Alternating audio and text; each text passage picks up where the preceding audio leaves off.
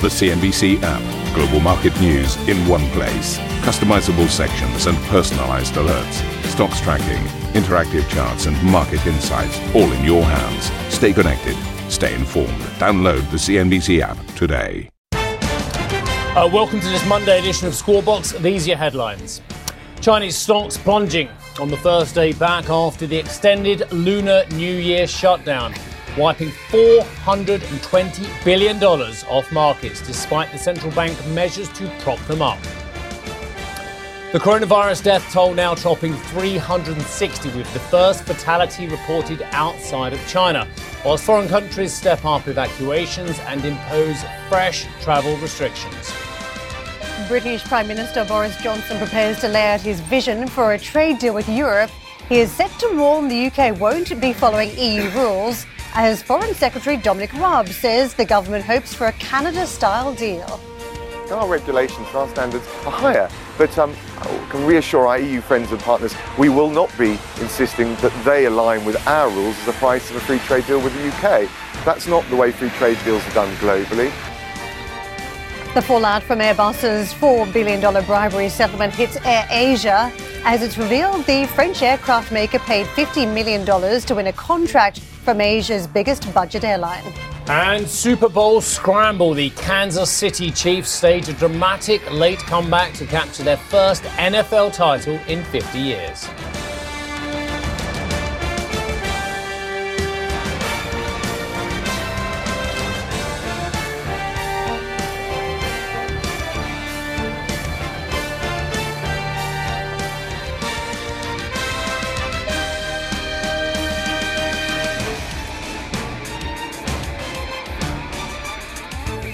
It's the first session for Chinese markets since the 23rd of January. And before the opening of this market, what we knew is that a lot of investors were seeking protection. They were trading some of the proxies. They were going for some hedging contracts, particularly over the weekend as Wall Street was shut. And of course, we saw many investors uh, trading some of the ETFs, trying to get ahead of the reopening of the Chinese market.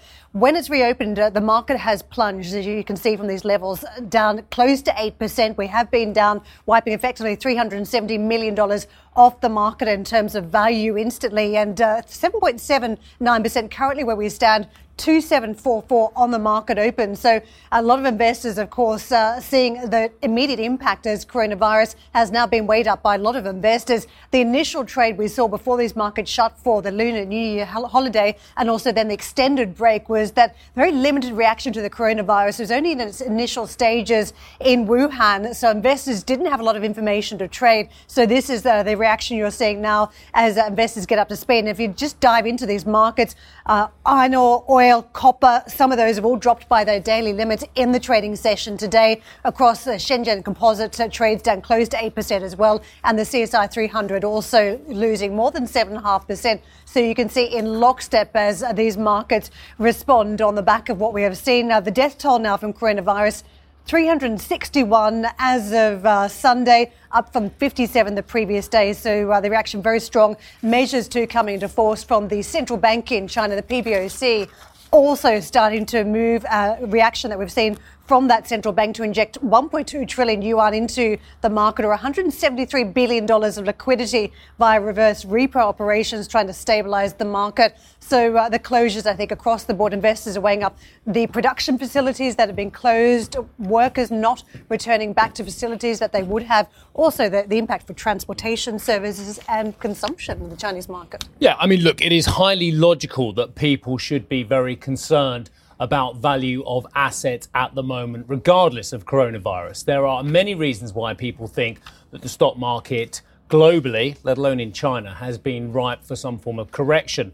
The thing that we need to do is work out one, what are the real economic rationale for this coming out of China and its global implications, which at the moment is almost impossible to do so. One can make comparisons with previous crises such as SARS, but of course, the Chinese economy is not the same as it was uh, back then when we had SARS as well. And of course, at the moment, we have an unquantifiable risk uh, to coronavirus. The second is uh, is the market falling for other reasons, and does that present opportunities for those people who are looking for some form of way back into the market? Because as we've heard, there are trillions of dollars looking for a home. It would seem premature to do the latter But as far as the former is concerned, very difficult to quantify. Fair to say maybe that the market was a little bit wrong in how it was trying to deal with coronavirus because many were just waiting for this peak level to try and hit. But what we've seen, you mentioned SARS, with a comparison a little bit different. The fact you've seen very strong measures, the amount of flights that have been suspended. If you look at one of the, the announcements from Delta, they've suspended all US flights to China until the 30th of April. This is not now just a couple of weeks or just one quarter. That's two quarters. Sure. So it, it's uh, stretching yeah. much further into the year than we thought it would. A 4.8 handle. Someone's been talking about about the effect on the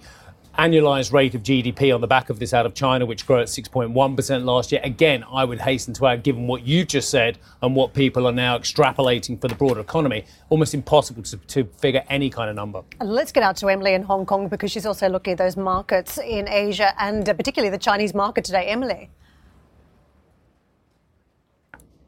Uh, thanks a lot, Karen. And we are watching business uh, back to business for the Chinese markets after an extended Lunar New Year period and quite a bit of a downside pressure on Shanghai and Shenzhen on the resumption of trade. After being closed for six sessions, uh, we're looking at losses of about 8% for both Shanghai and Shenzhen. With that, something like 420 billion US dollars being wiped out of the market as a result. We've got the composite at 2,743, uh, Shenzhen at 1,600. 117. Uh, Shanghai Composite retreating 8%, now at a one year low. Uh, it is poised for the biggest loss since August 2015.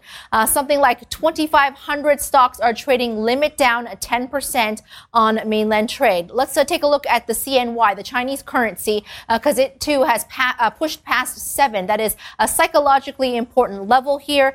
this comes as the central bank saying that they're going to be pouring money into the market to, to ensure confidence and liquidity. Uh, we've got to the dollar, the offshore traded at 7.02, and the dollar onshore in on the mainland at 7.02. Uh, so offshore and onshore traded at uh, similar levels, pushing past seven against the greenback. Uh, the PBOC also unexpectedly cutting the interest rates on short-term funding facilities by 10 basis points. Uh, we're watching as commodities also post sharp drops, catching up with sliding global prices. Uh, a very weak mainland market on the resumption of trade, but an interesting picture playing out in Hong Kong here. Uh, we already had a big sell down last week. The market was down 6% uh, for the week on the resumption of trade after the Lunar New Year. So Hong Kong uh, seeing a fractional gain today, higher by four tenths of 1%, 26,415. Uh, we do have some strength coming in from the tech plays like Tencent, that is our Hang Seng heavyweight. Uh, some of the mainland banks also looking good, and uh, the Macau gaming stocks as well, which were sold down heavily last week on the uh, outbreak of the coronavirus because of uh, the, the tourist numbers going into Macau dropping something like 80% on year uh, during the Lunar New Year period. So uh, come back in the sector, if you will, today. This is despite uh, the gross gaming revenues in Macau for the month of January falling more than 11% to 2.7 billion US dollars. Only SJM Holdings is sitting in the red today, down six tenths of 1%. But Sands China, our blue chip stock, alongside Galaxy Entertainment, another blue chip stock, both traded higher more than 2%. We got Wynn Macau shares up almost 2% at $16.68. I got a chance to speak to the uh, chairman of Wynn Macau earlier, and he was talking about the measures being t- uh, taken out by the Macau gaming authorities. They are now requiring that all people that go into Macau casinos have to wear masks. And he says that he applauds uh, all of the directives from the regulators to con- help control uh, this coronavirus outbreak. Back to you guys. Emily, thank you very much. I mentioned a moment ago that the death toll on Sunday was at 361. We've now got a fresh number for you. The death toll from the outbreak has risen to 362, with the Philippines reporting the first fatality outside of China. Over 17,000 cases of the infectious disease have been confirmed globally. The U.S. administration has temporarily denied entry to foreign nationals who've recently traveled to China. U.S. carriers Delta Air Airlines, American Airlines, and United Airlines have suspended their services to China. Steve. Industrial profits in China fell for the first time in four years in 2019 as the manufacturing sector felt the brunt of the impact of the trade war with the US. Data showed profit declined 3.3% annually to $898 billion for 2019. Meanwhile, factory activity grew at its slowest rate in five months in January, according to the private Caixin survey. The data does not take into uh, account the full effect, of course, of the coronavirus outbreak. Well, let's get to Andrew Collier who is managing director of Orient Capital Research. And Andrew, after the trade war, uh, the uh, protests we saw in Hong Kong, and now the coronavirus, it's the third uh, arm of what has been a very tricky uh, few months, stroke year for China and the Hong Kong economy as well. Is it time for our viewers and investors to take a step or carry on taking a step back, or are there opportunities?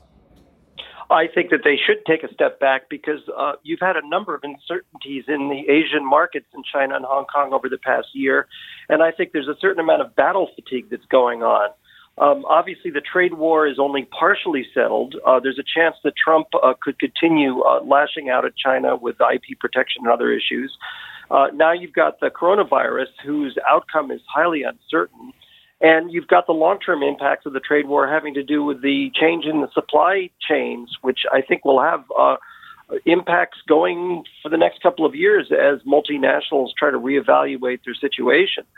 So I think a lot of investors are going to be thinking twice, and only the more uh, aggressive hedge funds will be looking for opportunities in tech and uh, beaten down consumer stocks uh, once uh, things shake out a little bit. Andrew, I was reading a report this morning. It was saying the negatives from this supply shock will outweigh the seasonal adjustments. And typically, every uh, year we look at the Lunar New Year outage uh, and weigh that up and look at the sort of seasonalities across the course of the year and trying to get that gauge on just how strong the Chinese growth is. But how would you contextualize this supply shock that we're now seeing out of China?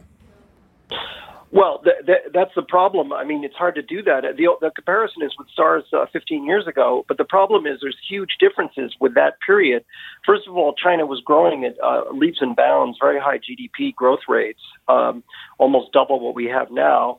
And second of all, the service sector was a much smaller part of growth back then. So you had a lot of money being shoved by the state into the industrial sector so they can kind of control the pace of that. They've backed away from that model, which was a smart move on their part. But if you have a situation where a Chinese don't buy things because they're worried about getting sick or they can't get to the markets or whatever, then a huge chunk of GDP is going to be falling off. So I expect going forward, there's going to be a bit of a panic in the leadership in Beijing, and they're going to go back to trying to inject more money into the economy, which they really don't want to do.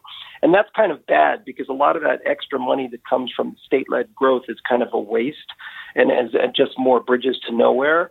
So none of this bodes well unless the animal spirits of investment and consumption turn around in the second half or the, even the second quarter of the year. But we don't know yet, given the virus. Uh, Andrew, you're alluding to the fact that the Chinese government will try its absolute best to throw resources at this, resources which, uh, as you've been pointing out, um, they have begun to rat it up even before we saw the coronavirus outbreak. Is this going to paint a very difficult medium term picture for the Chinese economy and make it very difficult to attain medium term goals and actually without incurring a vast amount more debt and a vast amount more risk? Well, short term, it's good for the markets because the markets always like it when the government puts money into the economy because they think it's some of that will flow into the stock market and it might help to goose up property prices and all that kind of stuff.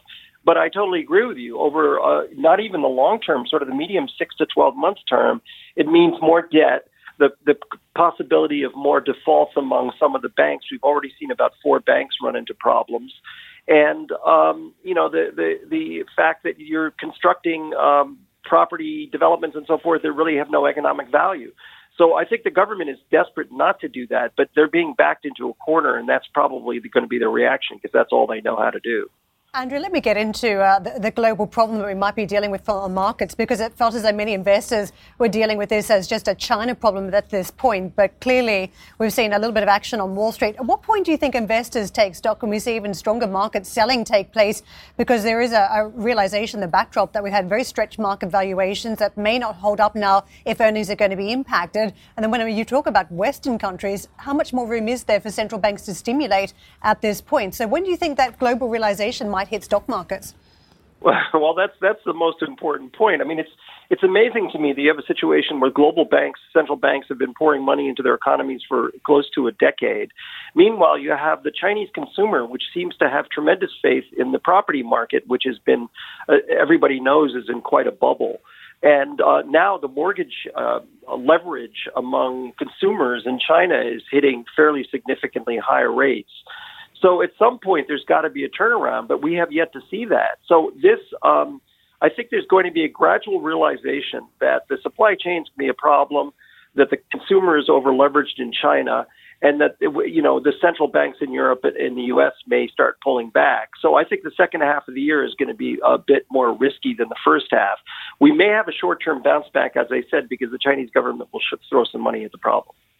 Andrew, thank you very much indeed for your time today and uh, trying to make sense for the markets out of what is the deadly coronavirus um, uh, out of China, and now obviously a, a global concern. Thank you very much indeed. Well, a second plane carrying British nationals from Wuhan has arrived in the United Kingdom. Passengers on the flight have been quarantined at a hospital along with more than 100 others who flew into Britain late last week. Well, let's get um, on with the story. Meanwhile, UK health officials have confirmed two cases of coronavirus in the country. The patients are receiving treatment in Newcastle at one of Britain's two specialised centres for infectious diseases. Juliana joins us from outside of the country's other unit in London. Juliana. Good morning, guys. Well, yes, let's start off with the two the two uh, people who were confirmed positive for coronavirus here in the United Kingdom. These were two Chinese nationals from the same family, one of whom was a student at York. And as you said, they were immediately transferred to Newcastle to Royal Victoria Infirmary, which is one of two high consequence infectious infectious disease units here in England. These are units that are designed specifically to deal with diseases like coronavirus and outbreaks like this. I am standing in front of the uh, the other unit here in front of Royal Free. Now, the uh, Chinese, the uh, China, the England chief medical officer has reassured that the NHS is perfectly equipped to deal with situations like this. They have robust measures in place. And just as a reminder, the UK has raised its assessment of the risk to the public of coronavirus from low to moderate in the wake of the WHO's decision to declare this a global health emergency. Now, the other piece to the puzzle here in the UK is those British citizens in China. And you mentioned that we now have the, had the first batch of, uh, of British citizens land in the UK and they have entered quarantine. And over the weekend, we had more Britons come through a French flight back to the UK. So interesting to see that coordination among European nations in the immediate aftermath of the UK leaving the European Union. Now, Dominic Raab, lastly, he was speaking to the BBC over the weekend and he said that the government estimates there's about 30,000 British nationals still in China. And the British government is going to do whatever they can to uh, ensure their safety and give them the opportunity to leave China should they wish to do so. So the government continues to monitor the situation. And as it stands, two is the number, two cases confirmed here in the UK. Guys? All right, thank you very much indeed for that. In the meantime, we have had earnings reported, and I find this most staggering, devastating statement coming out from the newish CEO of Julius Baer. said the leadership will now focus uh, on a, a focus on a strategy of sustainable profit growth rather than from asset gathering. What were they doing in the first place? What are you saying about your predecessors, Mr. Rickenbacher? If previously previous uh, bosses were trying to gather assets rather than focus on profit, Oh, we'll discuss in a moment. Anyway, Jeff's going to be speaking to that gentleman 11:30 CT first on CNBC. Just a reminder, we've been podcasting. If you can't get enough of Squawk Box, be sure to tune in for our very own podcast. Head to CNBC.com, Apple Podcast, Spotify, or wherever you get your podcast to have a listen and download today's episode. For our listeners out there, stick around for some more. Yeah, and look, you've seen some massive declines on the uh, newly opened Chinese markets, but the rest of the world has had to digest this for a, a week or so now. So, hence, European indices are called flat to slightly higher at the start of trading.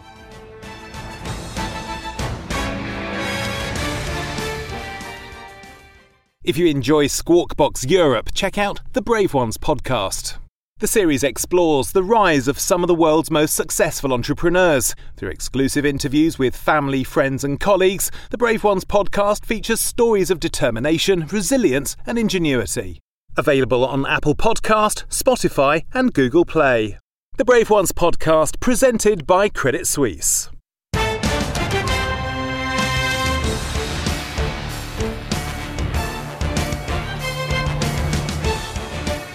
Right, let's take a look at uh, Julius Baer shares. And right, the shares year to date, I mean, you know, what are we? We're one month in, down 3.3%. uh, as you can see over the last 12 months, uh, actually a significant incline. And it is quite a well rated stock, actually, certainly by European standards. Trades on a, a meager 11 times forward, but the price to book is as good as you'll find in European banking stocks at 1.6. So you've got to remember, this is perhaps one of the most highly rated banks in Europe. It was up there with the Scandinavian banks before, of course, they had their lapse of judgment, many of them, and having money laundering issues uh, in uh, in the Baltics. Well, anyway, look at this. I'll just concentrate on that line again. The new CEO, Philip Rickenbacher, uh, Rickenbacher, took over from Bernhard Hodler, who was there pretty much as an interim measure, really, between Herr Rickenbacher and um, Boris Collardi, of course, who moved on as well. But uh, he says that will shift leadership focus from an asset gathering strategy to one of sustainable profit growth. Well, I, again, I'm going to say this. How damning is that of what you thought your predecessors were doing? If you thought all they were doing was gathering assets rather than sustainable profit growth as your mantra. I find that absolutely extraordinary that any bank could say, yeah, well, all we did before was look at assets. We were just trying to get more assets. Well, from some of the background comments I heard talking to people on the street, it felt like there was a land grab going to these Asian markets. Yeah, that they, they wanted to be present there because everyone Spot else on. was going there. There was meant to be profits at the end of the line.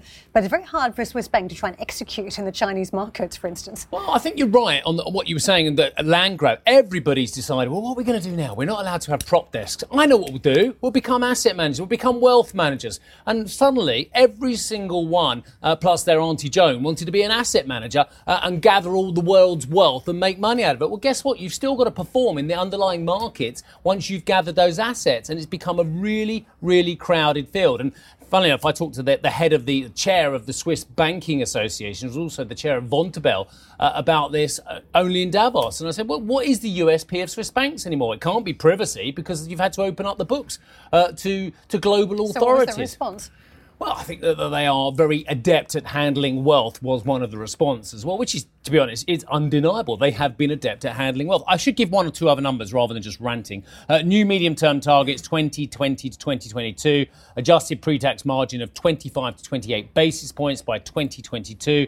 Uh, adjusted return on CET1 capital of at least 30% by 2022. Uh, reduce the cost base by 200 million Swissy uh, through productivity and efficiency measures as well. I'll just mention the buyback. People get excited about these. 400 million Swiss franc buyback program will run until the end of February 2021. Uh, we'll get plenty more on those earnings. I'm sure Jeff will just be pouring over some of those comments today when uh, our very own Mr. Cutmore, uh, having a lie-in today, uh, will speak to the CEO of Julius Baer, CEO Philip Rickenbacher. And that's not strictly true, actually, because I know Much he's deserved Well, he's getting it- To be fair, uh, that's a bit of a wind-up from our dear friend because I know he's taking an early flight this morning. 11:30 CET anyway. What about Ryanair? Actually, funnily enough, I mean, looking right through the numbers, there's a lot of commentary around Boeing and the MAX program. But uh, there's a comment that's just crossed on coronavirus, and you're just taking issue with Julius Baer. I'm going to take issue with this one because the Ryanair CFO this morning in a phone call is saying that they may see more passengers taking holidays within Europe this year as a result of the coronavirus outbreak. This from the CFO, does that ring true to you? Yeah. It doesn't feel as though there's a coronavirus that's just been restricted to the Chinese markets in Wuhan anymore. It's right across Europe. So I don't see why people would be changing their travel I plans do, actually, to have to fly around. Europe when there's a problem here too. Yeah, I, I totally see it. Really? Yeah. I think it's all about proximity. I think people, rightly or wrongly, look at the centre of this crisis as Asia.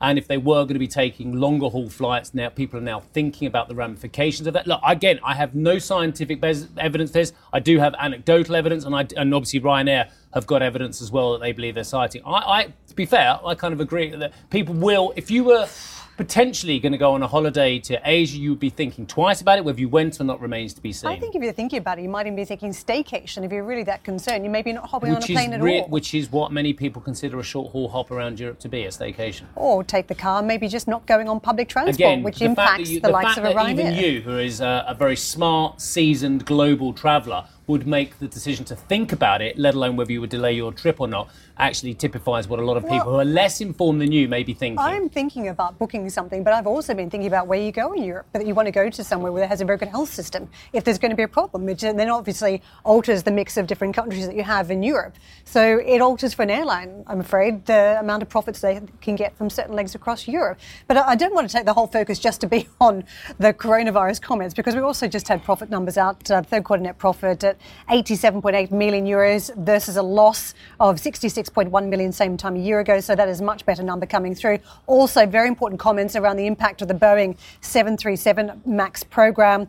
This has delayed their long term plans. They wanted to get to 200 million uh, passengers being carried per year. This was uh, meant to be happening in the year to March 2024. They've pushed it out to 2025 or even 2026. So there's been an impact from those Boeing conversations. And we'll get into that a little bit more in the program. Meantime, uh, let me take you to some of the market action. We've been weighing up the impact of coronavirus for the Chinese markets today that have resumed trading on the back of the Lunar New Year break. And what we've got, the action on Wall Street over the course of January, uh, this market's been trading the whole month. And you can see the give back to the extent of 1%. So it has been a negative month for the likes of the Dow, snapping uh, the winning streaks that we've now seen for the major indices over the course of the month. Uh, that's breaking a four month winning streak. Over the course of the week, we saw a reversal of a 2.5% worst weekly performance that we've had for a while. And you can see the extent of those uh, declines at the back end of these boards. Uh, let's take a look at uh, some of the other big ones. S&P 500. I mean, Apple has been a very strong undercurrent for some of these markets, and as markets uh, then turned tail Friday session, Apple coming off and having a fairly significant impact. But some of the props, some of those gains you've seen down to the technology space that have all been reporting. The market also reversing for the course of January. And perhaps this is a precursor for the markets this year. There's a saying that whatever we see in January is an indicator for the rest of the year. We'll see whether that plays out. I want to take you to oil one of the worst components that we've had in markets uh, so far. There's been uh, certainly uh, some selling, the worst performing sector for January. It did break a two month winning streak. Uh, so, what we had here, a reversal of fortunes. And look at this. And you may recall right back before coronavirus hit that there was euphoria in markets, some sentiment improving that a phase one trade deal would finally be positive and put some stability back into the oil market. And a reverse forward or fast forward now to today as we've got coronavirus what we've had concerns that there might be some change to production levels, even from OPEC plus. The market down uh, 11 to 12 percent on Brent. Thank you for listening to Squawk Box Europe Express. For more market moving news, you can head to CNBC.com. Or join us again on the show with Jeff Cutmore, Steve Sedgwick, and Karen Tso, weekdays on CNBC.